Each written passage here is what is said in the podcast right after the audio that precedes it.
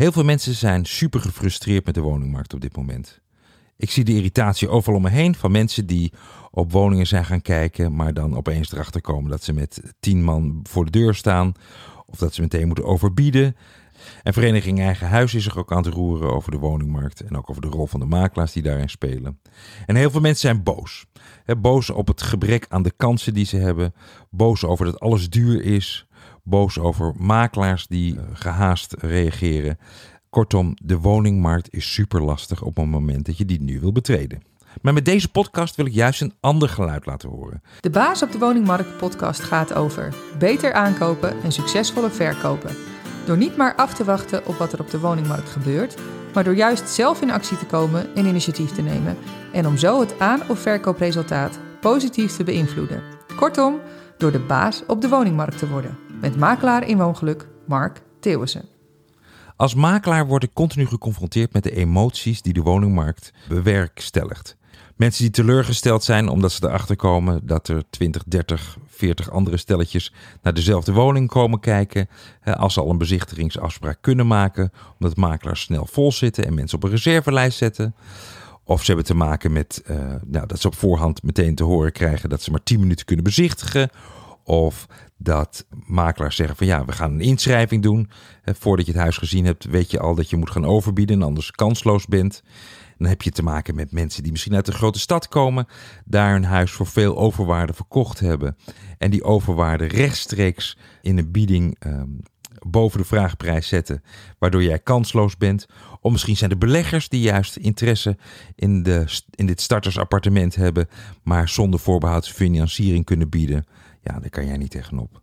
Met andere woorden, dan voelt het eigenlijk als heel erg oneerlijk en heel vervelend.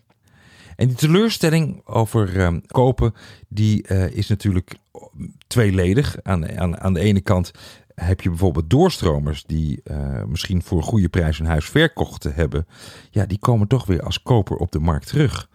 Dus je ziet wel dat het lijkt of het voor verkopers hartstikke fijne markt is. Maar dat is het helemaal niet.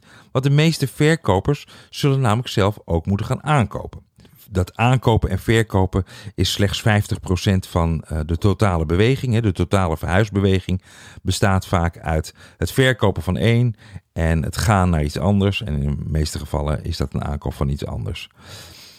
En daarom gaat deze podcast dus over het uh, beter kunnen aankopen en het succesvolle verkopen. Want ik denk dat je het een niet los van het ander kan zien. Want als je snapt hoe een koper werkt, dan kan je daar als verkoper uitstekend op inspelen. Hè, om voor jou het beste resultaat te halen. En dat is omgekeerd ook zo het geval. Als jij weet hoe verkopers reageren op bepaalde biedingen of op, op bepaalde mate van zekerheid die ze zoeken, of uh, ja, weten wat zij belangrijk vinden, dan kan je daar als koper ook op inspelen. En daarom denk ik ook dat de grootste kansen en de mogelijkheden liggen in het snappen van de andere partij. Snappen wat de beweegredenen van de ander is. Dan praat je dus niet over een lastige verkoper die langer vasthoudt aan zijn prijs, maar veel meer van wat kan jij als koper doen om jezelf zo aantrekkelijk mogelijk te maken. En daarom wil ik met deze podcast vooral richten op wat jij vanuit een soort zelfredzaamheid kan gaan doen om jouw kansen op de woningmarkt als koper of als verkoper te vergroten. Nou, ik heb een aantal onderwerpen die ik binnenkort wil behandelen. Ik wil, gaan, ik wil het gaan hebben over slimmer onderhandelen. Wat zijn nou de manieren waarop je beter kan onderhandelen? Uh, zowel als koper als als verkoper. Ja, hoe kan je huizen gaan vinden die nog niet op funda staan? Nou, ik kan me voorstellen dat iemand toch graag met een makelaar werkt. Ik ben zelf natuurlijk makelaar. Um, maar hoe selecteer je nou uiteindelijk een makelaar? Wat zijn nou de slimme manieren om een makelaar te kiezen die absoluut 100% eh, voor jou al zijn werk doet. Waarom zou het slim zijn om wel of geen bouwkundige keuring te doen? En hoe moet je eigenlijk naar een woning kijken? Waar let je eigenlijk op bij het aankopen van een huis? Waarom denk ik dat ik de persoon ben die jullie dit kan vertellen? Als eerste heb ik ooit een boek geschreven. Het boek heette Je, huis verkoop je zo. En dat was een boek wat ging over verkooptechnieken voor mensen die zonder makelaar hun huis wilden verkopen. Nou, dat was natuurlijk een prikkelende titel, maar het was natuurlijk niet alleen voor mensen die zonder makelaar een huis wilden verkopen.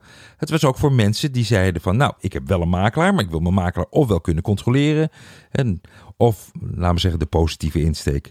Ik wil mijn makelaar beter kunnen helpen, zodat we gezamenlijk mijn verkooptraject beter in elkaar kunnen zetten. Dus als schrijver van dat boek heb ik natuurlijk ook heel veel in de hoofden van de koper gekeken. Hè? Van waar, waar resoneert een koper op? Wat vindt de koper belangrijk? En door die psychologie van beide kanten te weten, denk ik dat ik hier wel uh, iets over te zeggen heb. Daarnaast ben ik zelf natuurlijk al twintig jaar makelaar. Ik heb een traditioneel makelaarskantoor jarenlang. En daarnaast werk ik voor twee grote internetmakelaars. En doe ik aan verkoopcoaching, onderhandel, fluisteren. En allerlei manieren om zowel kopers als verkopers door het proces heen te coachen. En daarnaast ben ik recent bezig met onderzoek. Wat maakt nou dat iemand zich ook gelukkig voelt op de plek waar hij woont als hij eenmaal dat huis heeft aangekocht? Nou, dat is ook de reden waarom ik de podcast hernoemd heb. Hij heette eerst Sleutel naar Woongeluk en was het duidelijk gericht op mensen te helpen om van hun huidige woonplek een betere plek te maken. En daarbij hoorde ook natuurlijk bij dat je met die kennis vaak ook een beter huis kon vinden. Dan had je een huis wat beter paste op je diepere woonwensen. Maar omdat ik zie dat die woningmarkt zo in beweging is heb ik ervoor gekozen om de sleutel naar woongeluk helemaal door te sturen naar mijn uh, YouTube-kanaal Sleutel naar woongeluk. Daar laat ik zien hoe je van je huidige huis een beter huis kan maken. Ik noem dat ook wel van A naar Plus en is voor mensen om te blijven wonen. En dit podcastkanaal gaat eigenlijk alleen maar over mensen van A naar B helpen gaat over verhuizen, gaat over strategieën om beter, beter aan te kopen, om slimmer te verkopen en is er helemaal om gericht om mensen te helpen baas te worden over de woningmarkt.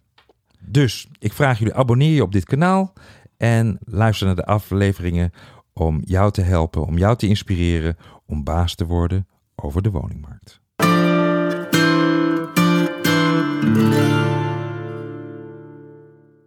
Nu de woningmarkt aan het kantelen is, is het tijd voor slimme verkopers om het heft weer in eigen hand te nemen. Om de juiste kijkers aan te trekken en van hen ook goede kopers te maken, heb je een doordachte marketingstrategie nodig met een onderscheidende presentatie. Je huis alleen maar even snel op funda zetten is niet langer voldoende. Mijn boek Je huis verkoop je zo is jouw ultieme gids om je woning succesvol te verkopen. Met een compleet stappenplan en waardevolle verkooptips en tricks van een makelaar met meer dan 20 jaar ervaring. Ontdek hoe jij jouw ideale doelgroep bereikt en daarmee je verkoopkansen vergroot. Leer hoe je een juiste vraagprijs bepaalt, een emotionele klik creëert tussen potentiële kopers en je huis en hoe je professioneel onderhandelt.